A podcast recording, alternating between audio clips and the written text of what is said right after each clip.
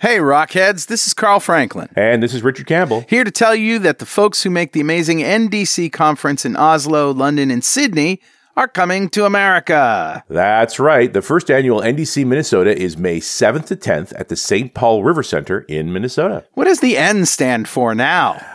Not in Europe. That's right. Or anywhere, not anywhere else but America.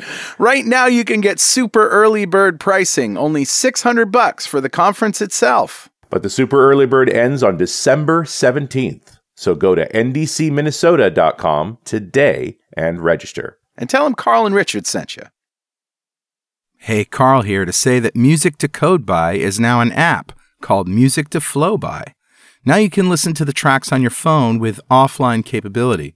The first three tracks are free, and the entire catalog is available by subscription with a new track arriving every month. Just go to music to flow by dot com for all the links.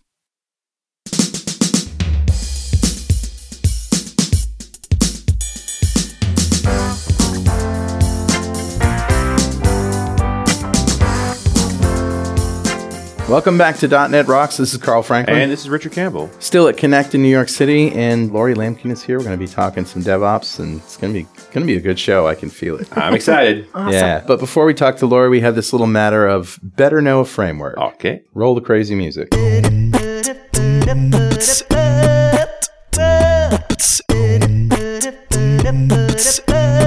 All right, dude. What do you got? Brian McKay, one of my AppFinex guys, found this. And said, hey, have you seen this? And this is how I find a lot of my things. I just go into the Slack board every once in a while and see what these guys are juicing on. This is Scrutor. Scrutor. S C R U T O R. And it's assembly scanning and decoration extensions for Microsoft dot extensions dot dependency injection. Interesting. Yeah. So basically, instead of manually adding all your dependencies, which is kind of a loser thing to do. Mm-hmm. Just saying. Uh, this will go out and scan for them and put them in. So there, it adds two extension methods to iService collection. Scan, the entry point to set up your assembly scanning, and then decorate, which is used to decorate already registered services. Nice. It's just a little, hey, I'm here thing, and then you do it automatically rather than having to type them out, type figure them all yourself. Out, put it all in. Yeah. And uh, it's out there. It's on GitHub. Know it, learn it, love it. Yeah, good find, actually. Yeah, you thanks, know, it's Brian. Not really framework, but... Part of our framework. Yeah, you know, part of our way of building software. Part of our way of building software, and it just makes things easier. Awesome. Thanks, Brian. Richard, who's talking to us? Grabbed a comment off of show fourteen ninety, the show we did with Kevin and Eric at Orlando in at the Ignite conference, mm-hmm. talking about S Q L Server DevOps, a very challenging subject all by itself. Got a few comments on this show. One of them's from Simon Foster, who says, I'm a web developer and a data team, and this is just the kind of show my team needs to hear. Yeah. Play it for them all, my friend. Play it for them all. Since I started my role, I've been banging on about the advantages of getting databases under more source control. Yeah. Schema under source control. The way to go. Right. For the most part, we've achieved this. However, our biggest challenge is one of education. For web developers like me, source control is an essential tool, but for S Q L developers, it is a totally new experience, and it'll take some time before it is a reflex. Interesting. I completely agree. And it's it's actually permeating I T as a whole. I'm starting to see PowerShell scripts checked into source control as well. Yeah. So that they're manageable, maintainable. The big question always is, if somebody else has to use this, will they be able to? If they need to make a change to it, will you know? What do D B As do now to control versions of databases? I mean, you know, you're in that world. I, absolutely. Well, you have a cross and a white robe. And you do really? A lot of prayer. No, it's, it's really... There's no tools to help with that? Literally or? Been armed defense. Well, you know, the Red Gate folks, lots of people make some tools. Yeah. But the discipline around maintaining schema is, uh, it's pretty erratic. It's hmm. very challenging. You maintain backups of older databases for that reason. Right, yeah. So you can extract schema from it, but a backup's massive. Right.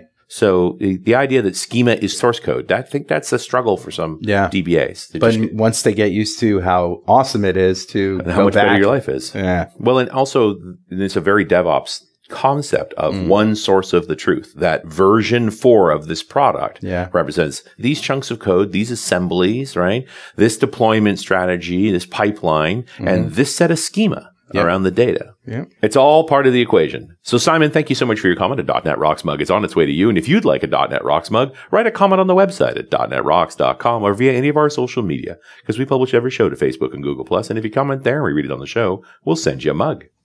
And definitely follow us on Twitter. He's at Rich Campbell. I'm at Carl Franklin. Send us a tweet. We schematize them. We scrutinize them. Scrutinize and then we give them dependency attention. All right, let's introduce our esteemed guest today, Lori Lamkin. She's Director and P M of Visual Studio Team Services. Wow. No kidding. I, that's, that's quite a title. Hi, thank you for having me here Welcome, today. Lori. Glad to Great. have you on board. Very yeah. glad to have you here. I've lost my voice at Connect, so. That's, oh, that's yeah. to be given. I mean, you're literally just going conversation to conversation that's to right. conversation for yeah. two days now. Yes, that's so right. You're almost done. Yeah, it's super fun, a lot, really energizing, but the strain is showing on my voice yeah, today. Yeah, for sure. Yeah. Uh, and it, and I appreciate, I mean, you're out of Redmond, so it must be good to, you're meeting customers, like you're talking to folks that are using your product. That's right. We get lots of people coming into Redmond as well, and mm-hmm. we like to get out at all these events and user groups and on the meetups and all kinds of mm. things to hear what people have to say, what they're struggling with, and how we can help. Some of the conversations we've had this week yeah. have really been about how Microsoft eats their own dog food. Yeah. Like your conversation we had with Brian Harry, we yeah. were just talking about moving all products, even Windows and Office, are living in team services now. That's right. And using Git as their source repository, That's which right. I find extraordinary. I mean, there's an argument that Windows is now the largest source repository in the world, something like three hundred gigabytes. It is. It is the largest in the world. And that didn't happen overnight yeah, for us to do that. I mean, and, and I think when uh, Microsoft decided that standardizing on a single DevOps tool chain mm-hmm. is in the best interests of moving faster as a company, and also just making sure that we kind of have a handle on all the chaos we're trying to ship all the time now. Mm. Well, you guys have hundreds of products. So really yeah. one chain? That's right. Well, you know, I, there's lots of flexibility within okay. the way. Like as V S T S, you can create your own processes, whether you're using that process mm-hmm. templates for planning or anything like that, build templates. All these things are things you can either standardize as an organization or as a team or even as a small feature team. Sure. Yeah. In fact, in V S T S, we have a set of reports that we run, but really I've got teams that use Scrum and teams that use Kanban. And mm-hmm, right. I feel like, you know, and some teams that don't do anything, and, and I, I'm no, no worse for the wear of not knowing about it. Uh, but, you know, they have that freedom as long as they can kind of roll up, mm. do the deployments as part of V S T S, do the planning activities as part of what we do, and communicate and be transparent. There is the ability to be flexible. Yeah. So there is some choices there. You know, we saw, I saw Donovan Brown on stage at the yes. keynote, at, uh, and he actually talked about the V S T S team using V S T S to ship V S T S. That's right. Very recursive. When did that start happening, by the way?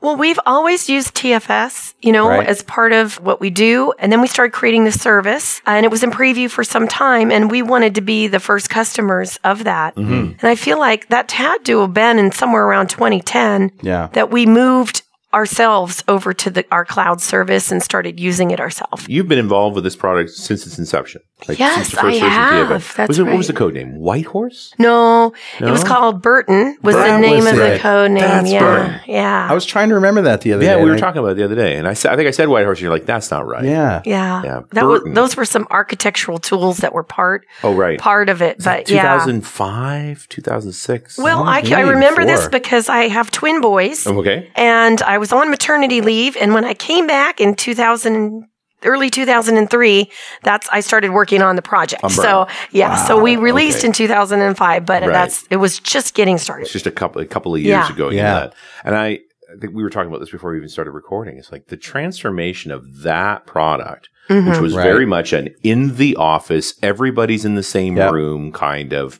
You check out a file, that file's checked out. Yes, you know your sort of classical source control mm. to today yeah. where the back end is Git mm-hmm. and you know you're really distributed, and even the V S T S team itself is split between North Carolina and Redmond and I D C in India. We have right. a team in India. I'd say it's about a third, a third, a third. Wow. And then we allow people to work from whatever location. I have a Does, person on my team in the Netherlands who just right. really? you know like yeah It's stunning to me to think about the transformation that the product had to undergo. Mm-hmm. And the, and this is sort of the modern way that people work now. That's right. A lot of people are starting to embrace DevOps because they know customers expect more, and they mm-hmm. expect it more frequently, and mm-hmm. they can't keep up with their competitors, or the business needs more. And so DevOps is the promise here. And so we better jump in. Are we getting past of competitive advantage into just requirement for business? I think it's a requirement for business. That's really interesting. It's just yeah. process and automation, really. I mean, yeah. it's what it... Yeah. yeah. When are we going to call DevOps software development. Yeah. You know, oh, it totally is. And, and yeah. you know, the, the same kind of approach to automation and just management and that kind of stuff is taking hold in things other than software. So in that whole idea of automation and process and tools and people culture is sort of in, not just in the software business, but it, it's everywhere now. Well, yeah. I mean, Kanban yeah. was invented in Japan, right. you know, for the car. And that was a, that was an American named Deming, who yeah. was shipped over there by Douglas MacArthur, having implemented it for for America in World War Two. Mm. That's why it made so many bombers and things. mm. But then they exported the whole thing to Japan because MacArthur was going to rebuild Japan with it. And now you're re-importing it back from Japan. Welcome to Drunk History with Richard Campbell. No, not yet. Not yet. not yet. Nope. We're just drinking water it's today. Caffeinated history. Yeah, it's caffeinated history. I just, I find that stuff fascinating. It is right? cool. And we've, we've gone around this full circle. And you're right. It did come from the factory sign. Yeah. And there's an aspect of it. And, and it's interesting to think about how this gets implemented. You know, one of the aspects in the Toyota method is this thing called the Anan chord, or they basically stop everything chord. Right. That every employee has the right to pull when they see something damaging to business value. Right. Mm-hmm. And they also have an incentive to not cry wolf. Right. Which is awesome. Well, you are stopping the line. Right. So, you know. It better be worth it. Well, there's a parallel there when I think about DevOps and I say people ask me kind of what are the keys to DevOps? You know, mm. what are the what are the two things or one thing I need to do? And I say, there's two. You know, one is to change the schedule, you know, because if you want to ship less than two years, you need to change the schedule, and that's kind of the heartbeat of how your team works right. and operates. And when you change that rhythm, then people have to change. It inspires change in other ways. Makes them as think well. It forces them to think differently. That's right. right. And the other one is end-to-end accountability on the engineer. Interesting. So to your point of being able to pull the cord, it's a little different in terms of in DevOps, there's not like a production line necessarily to pull the cord. But if I put code in production and it's not of quality right. and it's not meeting customer needs, I get to hear about it, mm-hmm. not some other ops mm-hmm. team. Nobody's going to find it for you. That's right. You're the one that's going to learn. I'm the yeah. one who has to wake up at two in the morning. Sure. And so that's I'm... That's an old Adrian Cockcroft line. When, yeah. we started, oh, is it? when we started waking up the devs at three a.m., we had a lot fewer bugs at three a.m. All of a sudden.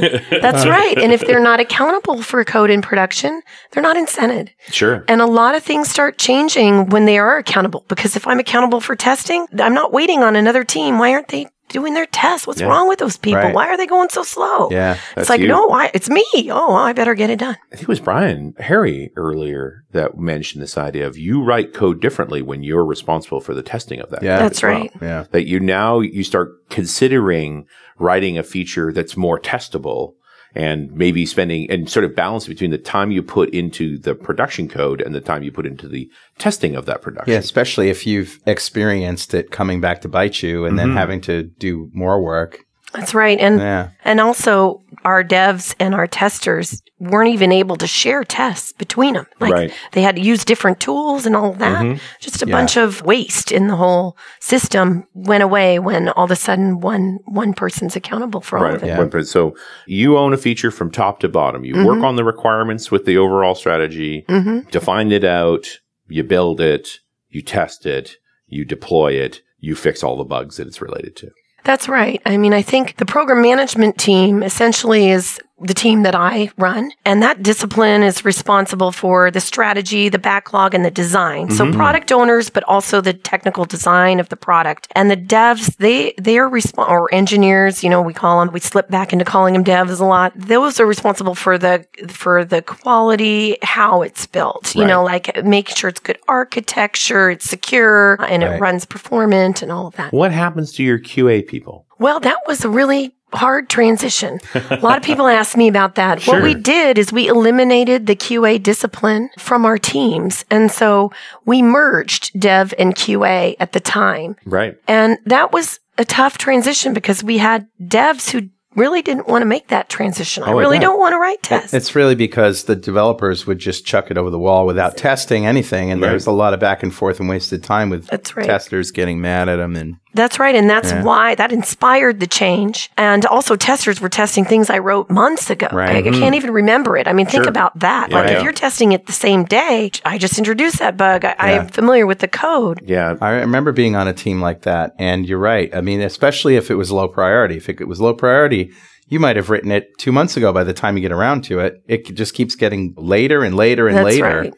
And then you yeah. have the context switch to reorient yourself, and mm-hmm. it just takes forever. Well, it's sort of an argument that it doesn't matter who you give it back to at this point. If it's two months later, you don't remember. It's no, not nobody in your head. Does. Yeah, that's so right. That's gone. Right. Mm-hmm. So merging the disciplines helped so that the single person could make sure that there were tests that were being done. And it was really hard at first. Does that mean fewer Q A people? Like, or they, did they become developers? Where did they, they go? They became developers. Mm-hmm. Some people mm-hmm. left the company, right. some by their own choosing, some not, mm-hmm. you know, because there was a skill that was needed. And I, like I said, both dev and test had to make changes and say, sure. devs had to say, I need to work differently. Do I want to work differently? Is this what I want to do? Yeah. Testers had to say, all right, I'm writing production code now. I need to make sure I have those skills as well. So less functional tests and more unit tests, but the functional tests, I love the idea of rings that you guys have with starts with the team and then it grows out and out and out until yes. you finally get to the customer. That's right. I think what we learned as part of our transformation ourselves was that you can be accountable, you can have this short schedule and all that, but no feature fits in a given sprint. Mm-hmm. And so we need a way to control exposure so that developers continue to commit code into master, you know, don't hide it off in their own thing yeah. and then continue to deploy. But running with feature flags off? Yes, that's right. right. So feature flags is one way, and the rings, mm-hmm. like you were saying, that's the other key way. Right. So you limit the deployment itself. Yeah, yeah. that's right. Of course, all software is tested on customers eventually. The question mm-hmm. is how much you're going to surprise the customer along the way. Yeah. I'm just wondering if there's certain classes of tests that still take a sort of testing person.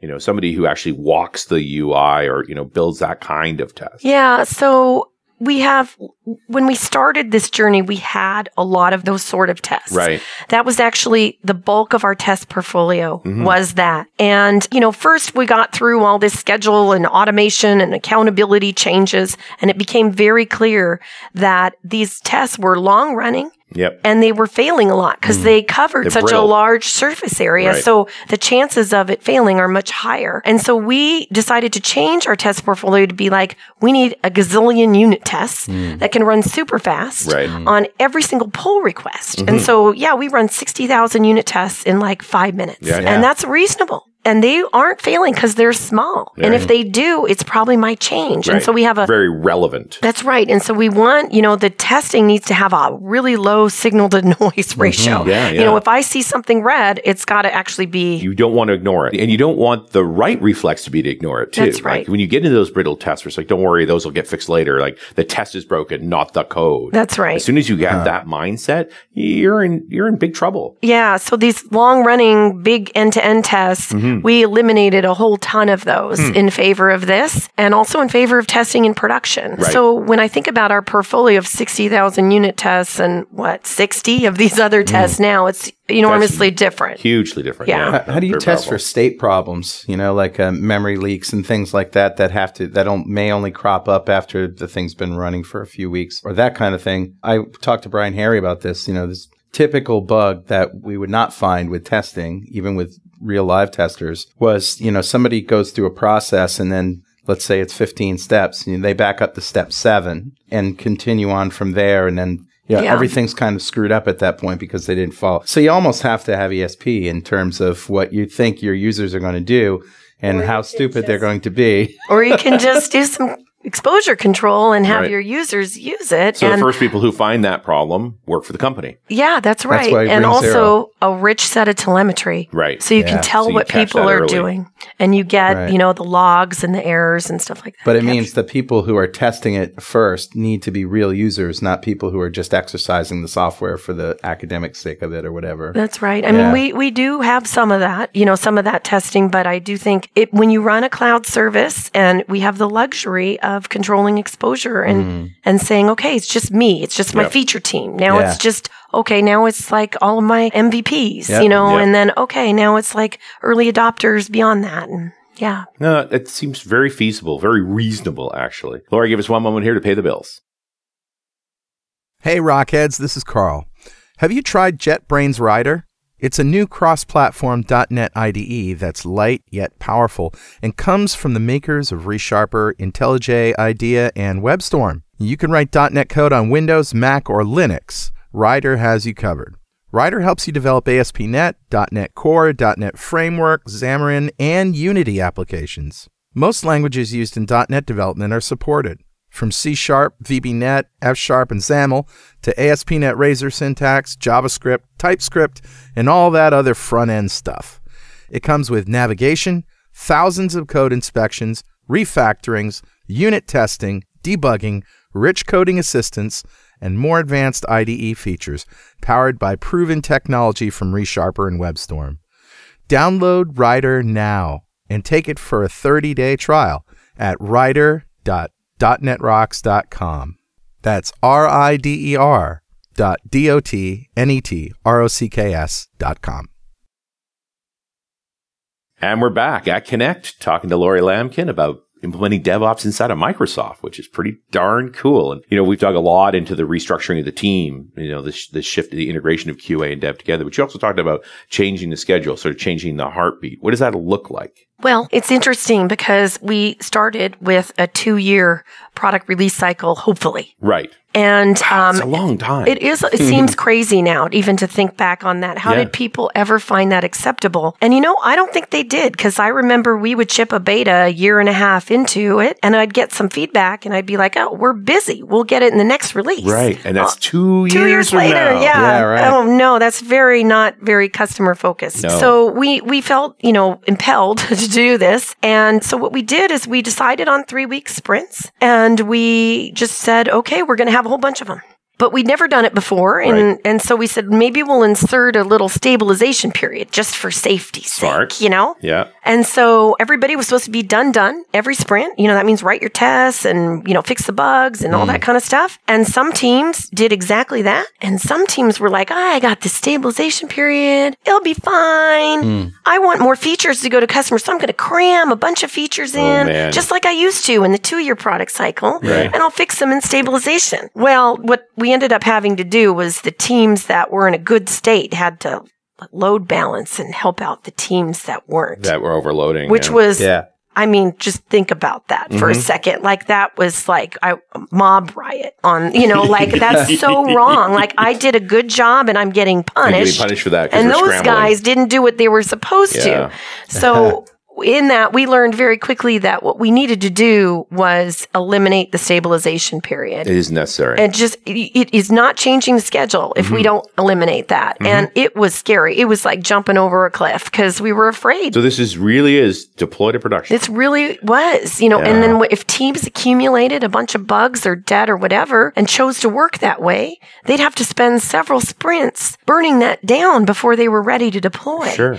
And so they were self-incented incented to to mix the bug fixing and quality work sure. with the development work, because nobody wants to, you know, spend months just fixing bugs. No, but right. plus if you're at every three weeks, you take smaller bites, and many features take longer than that. So you're deploying this switched off feature that's for a right. long time. So you're integrate, you know, arguably the hardest part of coding, the integration piece, that's routine. That that's happens right. every three weeks, no matter what. That's right. Whether yeah. visible or not. That's right. Turning something on is different story entirely. Like, I have a strong background in the I T and performance side of things.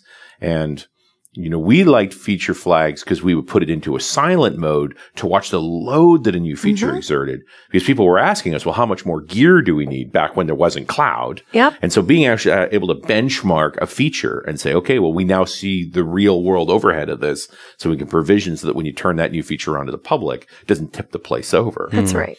Although these That's days, right. you you know, cloud makes that a heck of a lot easier than it used cloud to be. Cloud makes it easier, but the same analogy can be used for performance testing. Right. You know, you want to make sure your customers have a good experience, mm-hmm. and, and you spend a lot of time simulating that, but, you know, actually going and putting that in production, you get the real thing. Yeah, yeah, you actually figure it out. Right. Uh, when I got to think, when you walk in the door of the operations guys and say, hey, we're going to be testing these features in production, just a sheer panic. They blow gaskets. Right? Like, ah, you know, I saw what you did to the Q A guys. What are you going to do to me? We don't tell them to do that. We don't tell them what we're doing. No, we just, they don't know. We just do right. it. No, and I think our operations team, as a part of our discipline evolution, we moved them to be from a separate organization into our engineering organization. So same floor kind of thing? Same floor, same engineering manager. So my peers are engineering managers. Right. One of them has a small operations team. Mm-hmm. And over time, as our development team has grown, we have kept the operations team small. So that reflects a, a shifting of duties right. from operations into development, so that development creates the deployment scripts mm-hmm, and they mm-hmm. actually deploy their features. And so the operations team becomes leaner and meaner and focused more on kind of monitoring and that, you know, making sure we're, we know what's going on in production. But again, the development team is cleaning up the alerts. Sure. The single best thing I ever did for an operations team was put a dev in the firefighting group. Yeah. Because that dev came out every time with, uh, we don't have enough instrumentation. Yeah. We need to be able to see more. That's right. We need to do test transactions. I want a dashboard. I want to be able to hit a button. It runs an end-to-end, gives me a green or a red. That's right. Like those kinds of things that I don't know that the operations folks even knew to ask for. And if they did, they'd ignore them. Yeah. I mean, it's just, it's just human nature. That's your problem. Not, yeah, yeah. But when it becomes my problem too, because I'm getting called in the middle of the night, right. I become, oh, okay. Well, and also when you run a cloud service, Service, you can't really just attach a debugger into production, no. right? Profiler's not allowed. Yeah, right. So we learned really quickly that the first thing we needed to do was collect as much data as we could. Right. And that was a painful thing itself, because then we had so much data, we didn't know what to do with yeah, it. You, you know, invariably like you get buried. You can't get through it. Yeah. And we found that forming our K P Is and uh, understanding those, designing what we wanted to measure, that was actually just as hard as designing a feature. Sure. Because mm. we said, hey, you know, no, you know, in some ways you can make a feature that people like that nobody asks for. Yeah. But your metrics of performance, you actually have to figure out what customers really care about. You right. almost can't get away from it. That's right. And, you know, I, I often tell the story of when we started, one of the first metrics we wanted was, is the service healthy? Right. And then we had this whole, what does right. that mean conversation? right. And so we started with, you know, pinging the service. And then that's, you know, like, what? You know, and then that was quick lived. And then it became command health, which seemed like a great thing. Right. But then what we found is that when the Windows team came on board with their ten thousand people in their account, mm-hmm. the little five person account might be having a bad day. Yeah. But we're seeing what all comes out in the wash because they have ten thousand people and five is just a blip. The river is only, is an average of five feet deep. That's right. yeah. So we had to normalize the metric. And, you know, so the metrics evolved, you know, right. and still do for us to, you know, really understand, are we measuring the right thing to say every customer is having a great experience right. on our service? Mm. Yeah. It's really interesting. Yeah. Hey, Richard. Yeah, buddy. Guess what time it is now? Uh, it must be that happy time again. Yeah, it's time to introduce a new concept called slow DevOps. Oh. Yeah. Because, you know, not every app needs to get to market right away. We don't sprint. We mosey. We don't have action items. We have suggestions to start fixing to do some coding. We don't have telemetry. We have, hey, Vern, can you see if Jed's asleep again? Slow DevOps. Slow DevOps. It's actually time to give away a DevExpress D-Experience subscription to one lucky member of the .dot net Rocks fan club. Become a U I superhero with DevExpress U I controls and libraries and deliver elegant .dot net solutions that address customer needs today and leverage your existing knowledge to build next-generation touch-enabled solutions for tomorrow. Whether it's an Office-inspired application or a data-centric analytics dashboard, DevExpress Universal ships with everything you'll need to build your best, without limits or compromise. And check out their Dev Extreme React Grid, built from the ground up to fully support all the cool features that come with React, like the virtual D O M and state controllers like Redux. It supports master detail, sorting, grouping, paging, and editing, and you can check it out right now on GitHub. But learn more and download your free thirty-day trial of DevExpress Universal at devexpress.com slash superhero. All right, buddy. Who's our winner? Today's winner, Richard, is Sven Klassen. Richard Sven. Yeah. Golf clap for you, sir. Yeah, Sven, you just won the D-Experience subscription just for being a member of the .dot net Rocks fan club. And if you don't know what that is, go to dot net rocks dot com, click on the big Get Free Stuff button, answer a few questions, and join the fan club. We have thousands of members all over the world, and every show we like to give away stuff from our sponsors. And every December, we give away a five thousand dollars technology shopping spree to one lucky member of the .dot net Rocks fan club. But you got to sign up to win. And we also like to ask our guest, Lori, if you had five thousand dollars to spend on technology today, what would you buy? Wow. Didn't see that one coming. No, I really didn't see that coming. Twin boys, I can think of a certain amount of chaos you could require. If I was buying for you, it might involve some drums or fireworks. Mom, can I have a flamethrower? Oh. If I promise not to use it in the house? Yeah, they're into all the video games, of right? Of course, yeah. I'm sure. I mean, that's the mm. they got the boys hooked on video games. Mm-hmm. Yeah, I don't know. Yeah. I don't know. V R headsets for the boys. Yeah. Those Couple. are pretty cool. What about a great big box of illicit fireworks? Yeah. That'd be fun. And those are the fireworks. You can blow the whole house up with that. And you know, you don't really need that many fireworks. You'll blow up a house. You just go straight to that hot water tank. Couple of alterations there. You fire that thing right out of the house. Now, I don't know why I know this. This is so, not a good thing. My- I once was a boy. I have one brother, and he's about a year and a half older than me, and uh, we used to take delight in torturing our mother when we were young, just because, you know, she was the disciplinarian in the house. And so... Uh, that sounds familiar. You, you, yeah. you relate to this? Fireworks yeah. were involved. Yes. That's all I'm going to say. Sorry, Mom. Just saying. Uh, yeah, she calls downstairs after the big bang. What are you What's going on? You okay down there? I'm fine. Don't come down here. Has anyone seen my eyebrows? Actually, I'd let off a blast so big, and I'd blow my eyebrows, most of the front of my hair off, and I was stunned enough that I just went upstairs. I didn't know it. What was that? Nothing. Have you seen your face? I go in the bathroom like, okay, something. You're like... Boom. Yeah. uh, I, I learned from a professional sometime later that experienced pyrotechnicians jump away when they drop things. Inexperienced, look where it went. And that's a mistake. You shouldn't do that. Hey, where'd it go? Oh, I'm sorry. We've completely yep, derailed totally this conversation. No, I just, you know, yeah. I'm just, clearly I'm never meeting your boys. You're making me appreciate my boys very much. I haven't done any structural damage to the building yet, huh? Not yet. I'm yeah. feeling... Definitely. Didn't know to be, feel like I was lucky for that. Yeah. Behave, boys. Treat your mom well. There you go.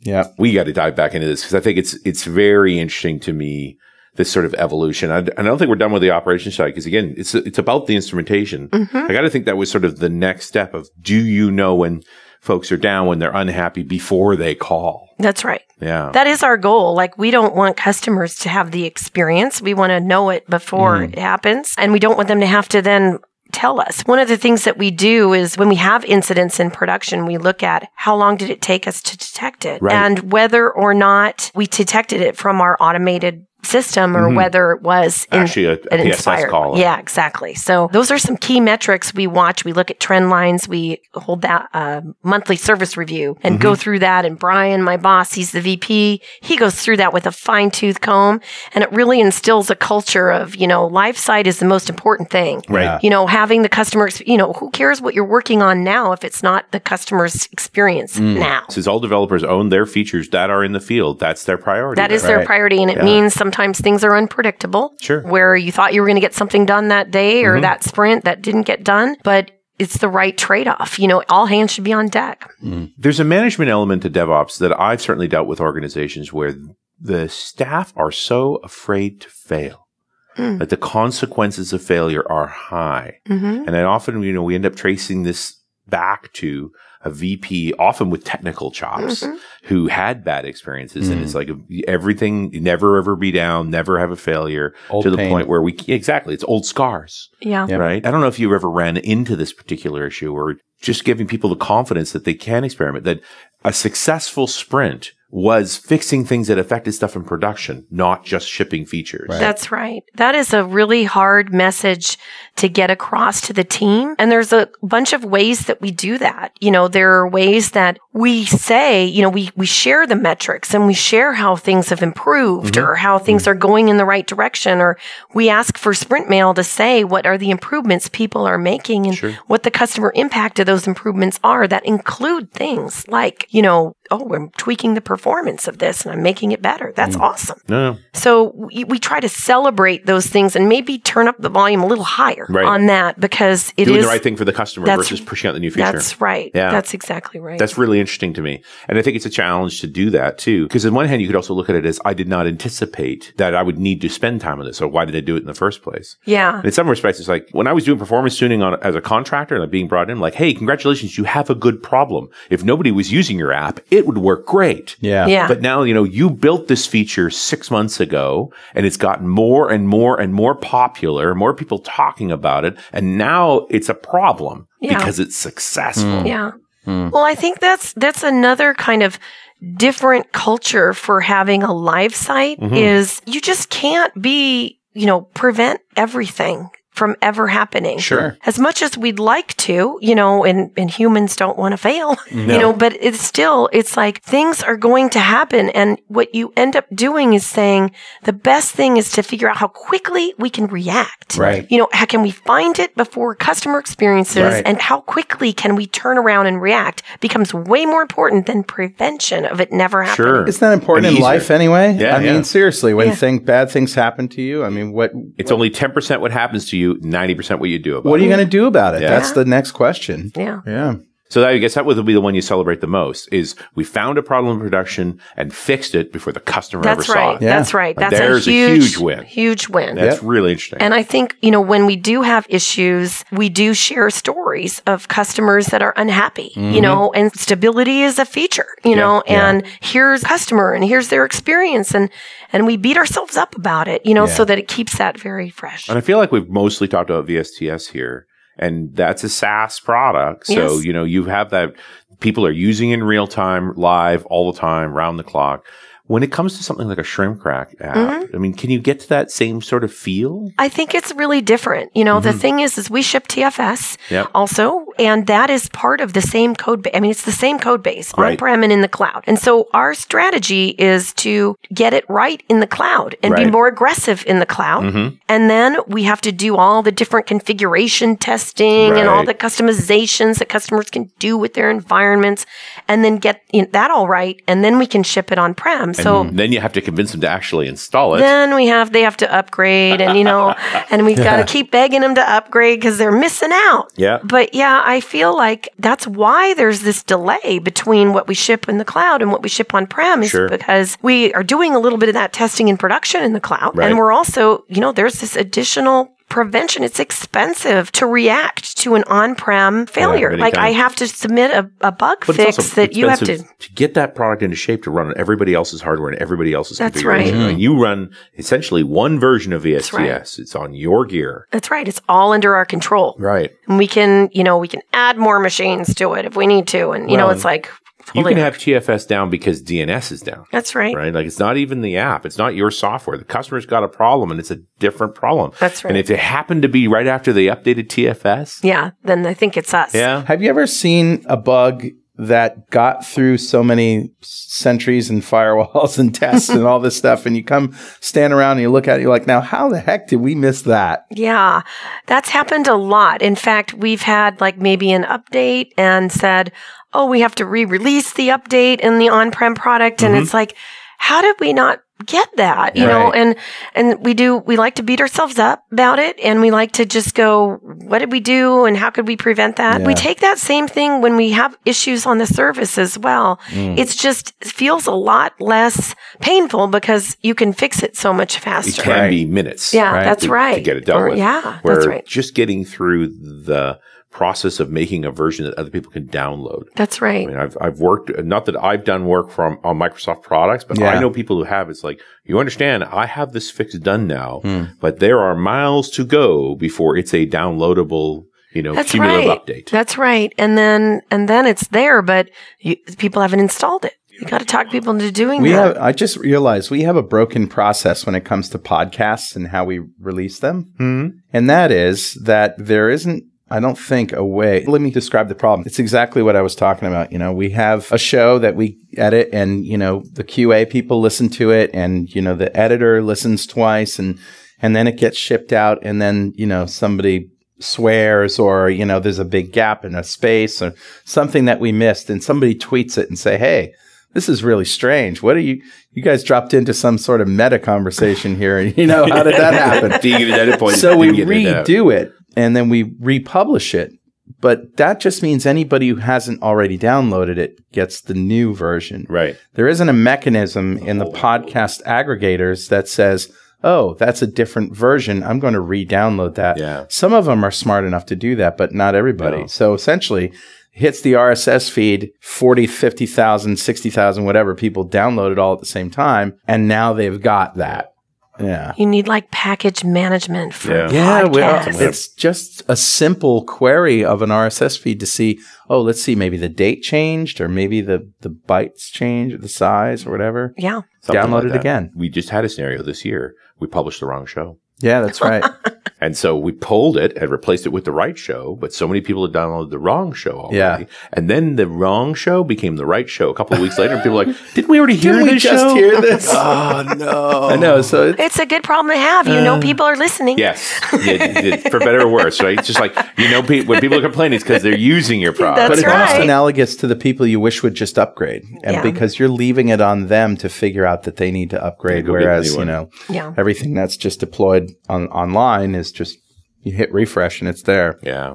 Well, and I remember the reason those shows got shuffled is we were trying to time something for right. someone to, and then it, it just impacted everything. You know? It's like, and you beat yourself up about it. Yeah. Right? Like you're That's right. It's just human it. nature. But in this case, the process needs to change. Like the protocol, this yes. something that's obviously admittedly beyond our control has to change, but that's what it is. Better mechanism. Yeah. yeah. Absolutely. Interesting process. Making podcasts more software as a service, mm. I think. Might well, that's right. Answer. That's what I was saying. Package management. You know, you get yeah, a feed right. and here's the feed. I subscribe to it and the feed's always up to date. And mm-hmm. when I go to listen to it, it goes and really checks good. and says, do I have the latest? So how much does your team talk to other teams or work with other teams in the DevOps workflows to just sort of propagate that around the organization? I think we are the first party engineering sure. system for the company. Right. And with that comes a lot of not just dumping a bunch of tools on people, but going right. and saying, you have to change how you work. Yeah. And that means these things, you know, that means let's start with your schedule yeah, and let's start with your V Ps not freaking out and needing to plan a whole year, three up yep. front. It's hard because I can't go and tell executive vice presidents across Microsoft how to run their business. You know, well, uh, you can try. I probably wouldn't have this job for long. Look over uh, well. So, uh, but there's a way, and also people don't really want to hear so much that, well, that team's really good. You yeah, know, like they yeah, kind of more. Sure. So we've taken an approach, which we've also published out on visual studio dot com, which is here's what we did and here's what we learned, right. you know, which is also the mistakes that we made. That's what learnings look like. And right. people will listen to that and not feel yeah. like, oh, well, they know everything, you know, right. and I don't want to, I don't want to feel bad about myself or, you know, I can't believe it, right? Yeah. That's, and these are not small changes you've described, Lauren. Yes. Like you walk through real team changes and, and real, you know, people deciding to do careers differently afterwards. Yep. Like, that's right. It's not a little thing. That's right. right. So don't come in casually. And that's I think right. It's got to be a lot of empathy for the stress that it puts on folks to take something they've done for many years and said, well, we're going to try this different way. And I yeah. think the best advice I can give is to just do it incrementally. Mm-hmm. You know, there's a few things like the schedule or like the accountability that really is hard to do piecemeal. Yeah. But all of these practices, like we were talking earlier, it's like, it's everything. DevOps is everything a developer needs to do mm-hmm, yeah. from idea to production and back. You know, it's overwhelming to change all of it. So it's like, just pick the point where it's most painful for you, get that right, and then take the next chunk. You know, we didn't start out with all that telemetry I was no. talking about, mm-hmm. but it became quickly the biggest problem yeah. that we had mm-hmm. was let's make sure our yeah. service is up. Getting to the place where you can notify a developer that their feature is causing problems in production. That's right. Represents a lot of pieces. That's hey, right. Vern. That's right. You wink. Yeah. And now, you know, because we started with T F S, that source base, and then made it into V S T S, now we're sitting here trying to break it apart into microservices. Mm-hmm. So you could say, you know, we do all these DevOps practices and, you know, we probably have forty microservices now, but we right. still have a large monolith that we're still trying to break still pieces off. Pieces out it's of. a journey. It takes, yeah, yeah. you can't just go, it's continual improvement and continual investment in how your teams work. Will there be a point where there's no monolith left? It's an interesting question. Like at one point, you look at the last remaining monolith and go, actually, it's just a service. It's fine. It's yeah. just a service. It's yeah. as small as that needs That's to right. be. Yeah, I think so. I think we're pretty practical about that, mm-hmm. you know, because we doing those sorts of investments are great for the health of the code base, but you have to balance that with the f- new functionality sure. you give customers. Mm, you know, yeah. it's a trade-off. There's yeah, not, yeah. it's not unlimited. You have to keep keep making customer value while yeah. you're investing in these other things. And certainly yeah. staying on trend with what modern developers need from That's the tools right. too. Yeah. Because there's a lot of players in this space. They're all moving. So, That's right. You know, you're looking at a lot of different pieces at once. That's but, right. It's exciting though. There's a lot of innovation and people trying things out and sharing and, and learning. And, and then, you know, it's, I keep asking, okay, how can we, how can we get tools to help with that? Sure. Yeah. I had a conversation with Donovan Brown on a video. I think it was one of the DevInt videos. And mm. we talked about the right time to throw a party. For your team. Oh, that sucks now. It's hard, isn't it? It is. I mean, we used to have that two year. It was a big milestone, big party. Yeah, right. Maybe have a day or two off. Mm-hmm. You know, like we were exhausted running up to that. And now right. it's like...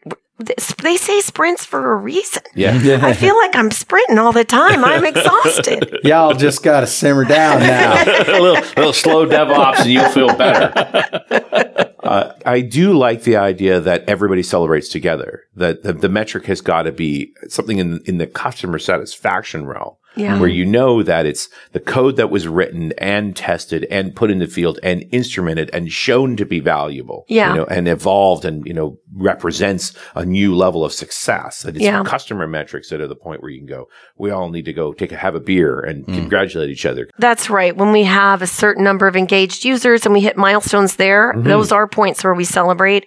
And also events like this. Sure. We're here at Connect. It's like, right. wow, we just unveiled a bunch of customer value here. Right. And this is exciting. And so let's take a little downtime. And you're getting great feedback too while you're here. Oh, sure. It's awesome. Yeah, you're from your customers. I know. But I get the sense that you've, you've had a bunch of features built for a while now that have been feature flagged off waiting for an event. Well, that would be nice if it always worked that way. In the idea. So I'd say of what you saw here, half of them were like that. Right. Mm. And some of them are, we're not quite ready to flip that one yeah, on just yet. Yeah, the Azure DevOps project that Donovan demoed in Scott Guthrie's keynote was definitely coming in real, real hot. hot. We were like... I remember the old, the old P D Cs, like two thousand eight. Oh, yeah, that's like right. That, yeah. Where there was a period where it's like, if you didn't make that deadline, there's not another P D C for a year. Yeah. Mm. And so you could really lose your mind trying to deliver mm. to these big event milestones. That's for, right. You were always putting new features out so that you almost can roll up a bundle of them and say, here, let's talk about these for this yeah. event. So that's there, right. There's always a story to tell. Yeah, and we, we feel comfortable talking about things that are on the near-term horizon that are going to deploy in three weeks sure. or six weeks. They've actually been worked on for quite a while. Yeah, we can demo them and yeah. they might not be, it's not ideal. We want it all to be available, but right. if it's not, we can still talk about them as long as it's, you know, because it's not six months away. So what's interesting is you can zoom out and you can see these milestones that are culminations of roles of features, as right. Richard said, and have a party. But it's just so anticlimactic because what's the thing that just, okay, yeah, we're at that milestone yet. It's like one test. You know, it's like, you know, one deployment. It's like, okay, well, yeah. I guess we can have a party now. Yeah. It's not like, yeah. Yeah, that's right. It is it less is. dramatic. It is right. less dramatic. Yeah. Which maybe is probably actually a good thing. One of the challenges in my job is I want to instill energy in sure. the team and make them proud and feel good. And that comes naturally when you do a big release. Yeah, big bang. Yeah. Um, and it can feel forced if it's not, you know, sure. like you don't want to be, you know. Not authentic, right? Mm-hmm, yeah. Mm-hmm. Yeah, no, I think so, it's, yeah. it's an interesting balancing act there. Yeah. To just, humans do thrive on a certain amount of drama. Yes, they do. Not too much. Yes. You know, you can't be in the crashing surf every day. That's right. I guess what you could do is to do it the opposite way. You schedule a party every quarter, right? And whatever is done at that quarter, that's your milestone. I, hey. I think you guys are a little over-focused on the parties. I'm getting, getting a feeling here. Only if I there's fireworks. It's really important. To you guys. Wow, we do have a lot of fun. That's true. Yeah, well, what's next for you? Uh, we just finished our planning period and we're focused on a bunch of really exciting scenarios for build mm. around how to make social coding and sharing across organizations uh, and the reuse of open source. And so we've got a whole bunch of new things coming out there and giving people analytics into their own DevOps processes and how to, you know, delve into that. So I'm excited to kind of uh, get back and see how those things are shaping up, make sure we have some great designs, start iterating with some early customers on it. What's your favorite Thanksgiving recipe? Oh, okay. Well, I love the cornbread stuffing, you uh, know, with, uh, you know, kind of traditional walnuts, uh, apples, celery, wow. onions, you know, sage. Nice. Yeah. That sausage? Sort of thing. No sausage. No sausage. I haven't done the sausage. It's hard. Uh, so I always, I'm a cook, love How cooking, and uh, I love to experiment with all these different stuffings, but you can't do that for Thanksgiving. Yeah. It's That's too the wrong important. time. Wrong time. Yeah, yeah it's too not. important. Use the cooking method you trust. Yeah. Use yeah. the recipes you trust. Well, and you'll disappoint people. They're like, I love right. the, you know. Yeah, you can experiment on turkey at Easter. Yeah. I love yeah, exactly. stuffing. What is this? Exactly. Too much at stake. All right. Well, thanks, Lori. It's been great, great talking to you. Thanks for having me. All right. We'll see you next time on dot net Rocks.